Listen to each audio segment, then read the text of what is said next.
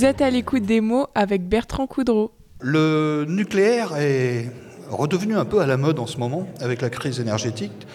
Il fascine ou il fait peur. Il est positif pour les uns, extrêmement négatif pour les autres. Et puis, bah, il est à ceux pour qui il est synonyme tout simplement de catastrophe, de maladie, de mort prématurée. On peut même dire que parfois, euh, il a détruit euh, leur vie à ces gens-là. Gérard Berthelot et Jean-Claude Lecoq ont publié une bande dessinée dans laquelle ils témoignent de leur propre exposition au nucléaire. Alors, avec nous, nous avons euh, Jean-Claude Lecoq, parce que notre ami Gérard Berthelot n'a pas pu venir. Bonjour. Bonjour Jean-Claude. Donc, euh, oui, Gérard a une santé un peu fragile et hésite les kilomètres autant que possible. Et puis, c'est surtout un garçon très occupé, puisque après son AVC, il se remet à dessiner courageusement. Donc, euh, on lui souhaite de, belles réussites.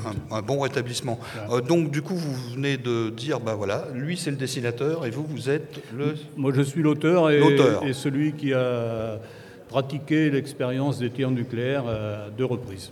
Voilà, alors votre bande dessinée, elle est un témoignage, évidemment, on l'a compris, hein, de vos essais, euh, de votre participation aux essais nucléaires dans le Pacifique dans les années 1960. Et alors, en vous lisant, on a l'impression que vous êtes parti la fleur au fusil un petit peu. Euh, en fait, euh, personne ne vous avait dit qu'il y avait peut-être des risques en allant là-bas?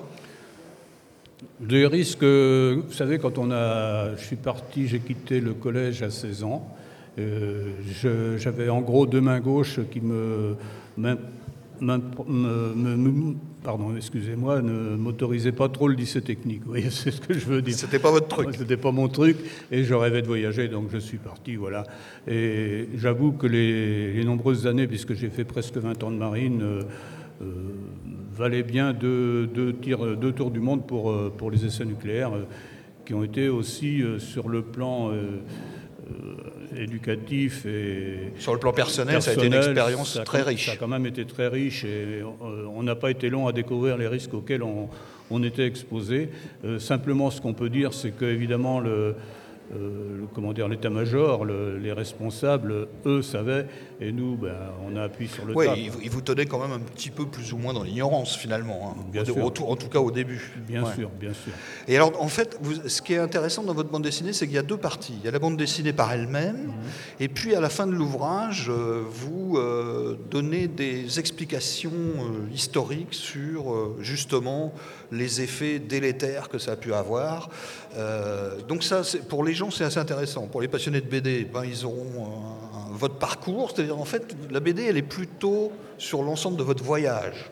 Oui, et on a cru bon de rajouter un carnet euh, en finale, effectivement, parce que depuis, euh, au cours des, des 40 années d'obligations de, réserve qui étaient les nôtres, euh, bien sûr, on a appris beaucoup plus de choses qu'on avait pu en apprendre sur le tas, mais quoique déjà les expériences euh, d'un commandant rapatrié, euh, des, repêchages de fusées sondes sous le nuage et, de choses comme ça. Il n'y a pas eu besoin de nous expliquer longtemps que euh, on servait un peu d'éprouvettes quand même. Hein. de, de cobaye De cobaye. Et moi, j'étais stagiaire entre deux cours de navigateur. donc j'avais pas mal de disponibilités qui m'ont permis d'observer de près. Quoi. Oui. Mais alors, ce qui, m'a alors euh, vraiment euh, étonné euh, dans votre livre, c'est que vous nous apprenez quelque chose, c'est que parfois le danger du nucléaire, personne ne le mesurait vraiment finalement, puisque vous dites que deux ministres eux-mêmes, des hommes politiques eux-mêmes, ne savaient pas que c'était dangereux à ce point-là. Et vous citez deux exemples euh, de ministres qui ont été, euh, qui ont, qui ont euh, reçu, qui, il y a eu des éléments radioactifs qui se sont échappés, et ben, il y a un des deux ministres qui est mort. Oui, oui, c'est ça. Mais c'était au Sahara, ça. C'était ça, c'était en Algérie. Les, hein. tout premiers tirs, c'était en Algérie, oui. C'était dans les essais en Algérie. Mais, enfin, voilà un exemple d'ignorance chez des politiques eux-mêmes. Oui, bah, c'est-à-dire que des gens comme Mesmer étaient des, des pros nucléaires euh, à tout craint. Quoi.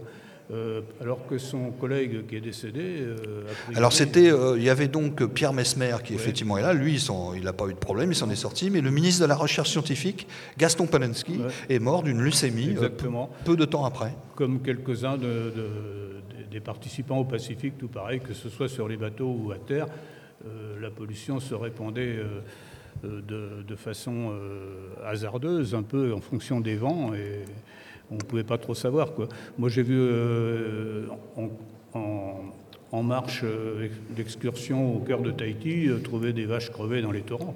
Ah oui. Donc, ça, on s'y attendait pas du tout. Oui, parce qu'il y avait ça aussi. Quand vous faisiez des. Il y avait un essai nucléaire, quand il y avait l'explosion d'une bombe, vous, vous étiez sur les bateaux, par exemple, en train d'observer ça, mais effectivement, les vents pouvaient très bien ramener les nuages bah, euh, radioactifs vers vous, et ça, vous ne pouviez pas le prévoir. Oui, alors les, vents de surface sont une chose, les vents d'altitude en sont une autre.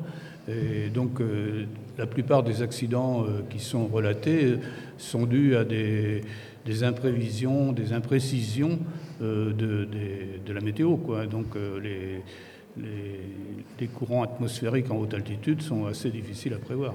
Puis il n'y a pas que ça, c'est qu'on est, on l'a dit, dans les années 1960. Et euh, les, technologies, ne serait-ce que pour se protéger, n'étaient pas les mêmes. Aujourd'hui, il y, a, des équipements pour se protéger, mais là, vous étiez, on voit des photos de, de, soldats qui sont torse nus, par exemple, pendant les essais. C'est terrible aujourd'hui. Oui, on, des, on, avait des, petites combinaisons taffetas qui étaient très, très symboliques. C'était oui, c'était pour, euh, pour faire sérieux. Pour faire bien. Pour faire bien.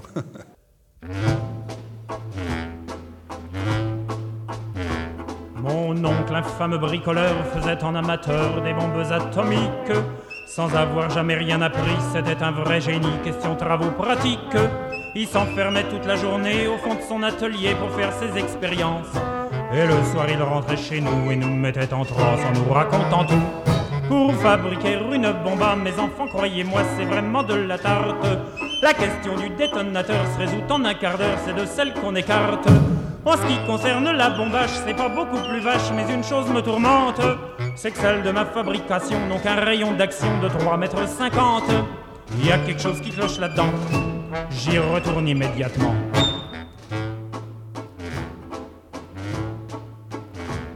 Il a bossé pendant des jours, tâchant avec amour d'améliorer le modèle. Quand il déjeunait avec nous, il dévorait d'un coup sa soupe au vermicelle. On voyait à son air féroce qu'il tombait sur un os, mais on n'osait rien dire. Et puis un soir pendant leur repas, la tonton qui soupire et qui s'écrit comme ça. À mesure que je deviens vieux, je m'en aperçois mieux, j'ai le cerveau qui flanche. Soyons sérieux, disons le mot, c'est même plus un cerveau, c'est comme de la sauce blanche. Voilà des mois et des années que j'essaye d'augmenter la portée de ma bombe.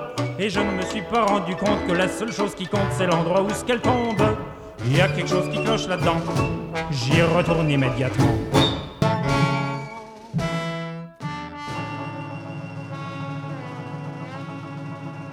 Euh, donc, comme vous le disiez, vous êtes, euh, vous êtes euh, des militaires et votre mission est donc de vous rendre dans la région de Mururoa en bateau où vous devez procéder à ces, à ces, essais nucléaires. Alors, comment ça se passe le voyage là? Vous partez d'où? Vous allez où? C'est assez long le voyage. Oui, c'est long. Il faut... On partait théoriquement pour 8 mois. En réalité, on a fait 9 mois pour chaque campagne. Euh, les escales étaient souvent euh, les mêmes, c'est-à-dire euh, Dakar, Diego Suarez, Nouméa, c'est-à-dire les points d'ancrage de la marine française. Et au retour, on a fait également donc euh, Buenos Aires et Redakar, et voilà, c'était toujours un petit peu la même chose. Quoi. Ouais. Alors là, la partie positive, si j'ose dire, euh, dans la bande dessinée, c'est que vous montrez le bon côté euh, de l'aventure. C'est-à-dire que vous passez des bons moments quand même pendant ces voyages. Oui, on peut dire ça. Vous, vous, voyez des pays assez intéressants, vous avez des relations avec la population. voilà, ça, vous racontez finalement presque plus ça que les essais nucléaires en eux-mêmes. Oui, parce que... C'est des souvenirs de quelqu'un. Oui, je, m'adresse à mes, mes, collègues de l'époque et, je ne voudrais pas qu'ils me, me reprochent d'occulter cette partie... Euh, cette partie agréable de notre jeunesse, c'est ça, on ne va pas dire le contraire. même, hein, Pas, euh, bon, et à l'époque, on n'était on pas, euh, comme aujourd'hui, attaché à, comment dire, à, à être un peu défiant à l'égard du nucléaire, parce qu'à l'époque, ça... Oui, vous y alliez en toute confiance. Oui, on peut dire ça. Oui, vous aviez, puis vous étiez plutôt content de, de, de, vivre une expérience un peu spéciale. Voilà. Et euh, euh, une fois que vous, faites, que vous êtes arrivé sur place, alors vous, par exemple, quelle était votre mission vous, vous faisiez quoi? Alors, Moi, j'étais euh, chef de car adjoint, puisque je n'avais pas fini mon cours de chef de car. J'avais fait une première partie, la première moitié, et j'ai fait la seconde moitié, la partie supérieure, en rentrant. Donc, euh, pour que mon, brevet soit validé, euh, il fallait qu'on ait quelques heures de vol, comme on dit. Et donc, euh, je prenais le car seul lorsqu'on n'était pas en opération, c'est-à-dire pendant les grandes traversées. Autrement, mon, boulot, c'était de préparer les cartes, faire le, quelquefois les traversées. J'ai aidé mes collègues à la signalisation puisque j'étais ex-timonier, donc je pouvais aider à la signalisation visuelle, soit par pavillon, soit par, euh, ce qu'on appelle le SCOT, c'est-à-dire le, morse lumineux, quoi, si vous voulez. Euh, donc euh, on échangeait le, code. le code OTAN avec les marines étrangères comme la marine brésilienne ou, ou argentine lorsqu'on faisait des, ah oui, il y avait des, comment dirais-je, des partenariats avec d'autres pays. Euh, Lorsqu'on passait, oui, on faisait des, échanges d'entraînement. Et euh, donc j'imagine que c'était bien, bon on est dans l'armée, hein, donc j'imagine que c'était bien, chacun avait son travail, sa mission euh, particulière. Alors vous, par exemple, est-ce que vous avez été assez proche des essais ou comment, comment se situait ah. votre position à vous? On était forcément très proche puisque on était bateau piqué, c'est-à-dire qu'on était un, un point euh, repéré à l'avance pour euh, que les avions euh, puissent savoir où ils se trouvaient par rapport au point de tir. ce qui n'était pas forcément la place du nuage, parce que le nuage, il se balade. Et donc, puis les bateaux, ça bouge aussi. Donc c'était un peu compliqué. Quoi. Euh, donc, euh, quelquefois, il y a des avions qui se sont retrouvés dans le nuage. Ah oui euh, Accidentellement ou sur ordre. Il ah, sur ordre Il y a eu des gens qui sont passés faire des. Pour, pour prendre des photos, faire des non, pour faire des relevés. Pour faire des relevés Et ces pilotes-là n'ont pas eu de problème après, plus tard Si J'imagine que même si. je préfère pas faire de commentaires, ils sont pas autorisés. Mais bon, bon euh, d'accord. Euh, ah oui, vous avez un petit peu une obligation de réserve euh, sur certains, je, pense certains domaines. Je pense que je n'ai plus, mais je la. Dans le doute, vous préférez. Dans le doute, je la garde. Vous, vous préférez l'adopter, d'accord. Ah, mais qu'est-ce que c'est que ça? Ça Ça, c'est la bombe atomique, c'est pas du trafic. C'est une chose très magnifique, ça vient d'Amérique. Ladies and gentlemen, for your entertainment and stimulation, from Algeria, the other side of the Mediterranean Sea, presenting to you Mr. Rashid Tahar. Et voilà une affaire qui a fini la guerre. Quel dommage qu'il plus terre, on l'aurait rendu poussière. Et lui et son armée, et sa croix gammée. C'est un tamé pour il c'est pas du trafic. C'est une chose très magnifique, ça vient d'Amérique.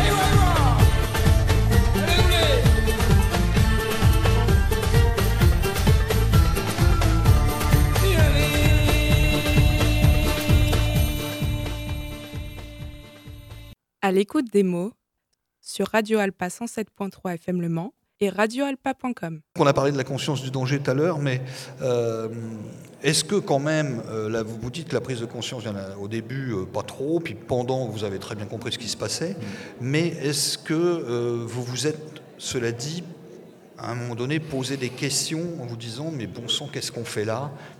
Comment je vais revenir? Dans quel état je vais revenir? Est-ce que vous êtes posé cette question-là à chaud ou plus tard? Oui, je me la suis posée après qu'on nous ait rapatrié le commandant. Euh, qui lui était malade. Qui lui était. Alors c'était un héros de la guerre 40 sur les frégates atlantiques, un, jeune enseigne qui n'avait pas terminé son école navale, donc il était très jeune pendant la guerre, et, on lui a confié le, commandement, enfin l'étude des sous-marins allemands, les derniers U-boats euh, de pointe qui, avaient été, ont, qui ont été remis à la France, et c'est lui qui a procédé au transfert de technologie vers les nouveaux sous-marins français. Et donc il a énormément navigué sur les, sous-marins et il avait des problèmes de santé importants. Euh, avec on sait tous que les sous-marins, euh, il y a des émanations de batteries qui, qui attaquent le système respiratoire. Quoi. Ah oui. Et voilà, donc c'était un homme qui était un peu fragile, qui était sur le point de passer amiral. Et quand on nous a envoyé euh, repêcher cette, euh, cette fusée sonde, euh, je pense que, enfin, je n'étais pas dans sa tête bien sûr, mais on, on a vu dans les jours qui ont suivi, on, on le voyait plus, il sortait plus. Euh, D'après ses maîtres d'hôtel, il mangeait plus. Enfin bon, j'ai pas été voir, mais euh, Il y avait une, une grosse inquiétude. il y avait une grosse inquiétude et, et je peux vous dire qu'un commandant qui prête sa, sa vedette amirale à l'équipage, c'est pas commun. C'est pas, c'est pas courant. Non. Donc il vous a fait confiance pour, euh, Ouais, non, mais pour le ramener, quoi. Il savait qu'il allait partir. Quoi. Ouais. Et en fait, il est, il est, il a décédé. Non, il n'est pas décédé. Non, non, il a réussi à s'en a- tirer. Bon, bah, tant mieux pour lui, oui. Enfin, maintenant, il est décédé, mais à l'époque, euh, il a fini comme conseiller à l'Élysée. Ah bah alors donc euh, ça va. non, ça va pas. Non, ça va pas parce qu'il est, il est tombé dans un piège. Il s'est fait piéger. Euh, et euh, aujourd'hui, est-ce qu'on peut, est-ce que vous pouvez euh, dire quelle est un petit peu l'ampleur des dégâts? On, a- on en a parlé encore il n'y a pas longtemps. hein, il y a eu des, il y a eu Chirac qui a refait des essais, ça a, ça a plutôt euh, Mal tourné. mal tourné. Euh, il y a eu des manifestations locales pour euh, protester. Aujourd'hui encore, les, des habitants de la région de Roa réclament des indemnités parce qu'il y a beaucoup de personnes qui sont tombées malades. Alors, côté français, est-ce qu'on mesure, on sait à peu près combien il y a eu de, de victimes de ces essais nucléaires ou est-ce qu'on a, on a des informations, j'imagine, là-dessus, quelque part, non? Je ne pense pas que ce soit quantifié avec ce- précision. avec précision. Mais bon, il y a une très faible population dans le Pacifique qui est rassemblée à 80% à Tahiti. Ouais. Et Tahiti a été quand même contaminé plusieurs fois. Euh, certaines sont maintenant officielles, mais il y en a certainement d'autres qui sont encore ne- oubliées ou négligées. Ouais. Euh, Et puis, et puis on- et, et là, le problème qui se pose aujourd'hui, c'est que les gens de, nos générations, nous on était quasiment les plus jeunes de l'époque, donc euh, les gens qui travaillaient pour nous, les, les travailleurs euh, po- polynésiens, euh, la plupart sont, sont décédés quoi, maintenant. Et donc on, on commence à avoir moins de témoins aussi. il y a moins de témoins et certainement le, le gros problème à venir, c'est la santé de leurs enfants et petits-enfants. Parce que le- il y a des, mal- des maladies radio-induites qui sont transmissibles à travers le, héréditairement, quoi, euh, avec les, les gènes qui ont été euh, touchés et modifiés. Ah, Il y, a, il y a des trans, il y a des, des changements génétiques Ouais.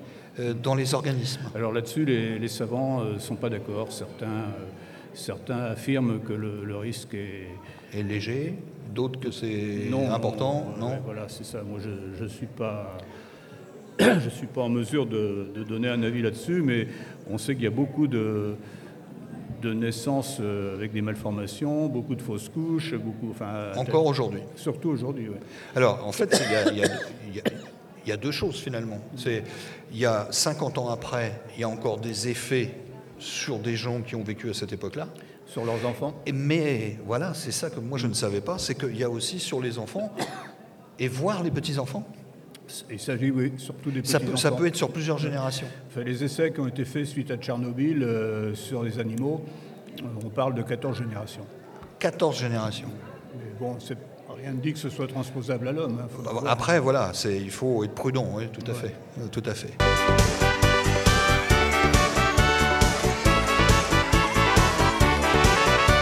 Seul le maire s'est aperçu que dans notre village, on ne s'amusait plus. On était bien trop sages. Il nous a réunis un jour sur la place du marché. Il nous a dit j'ai une idée, mes chers administrés. On va faire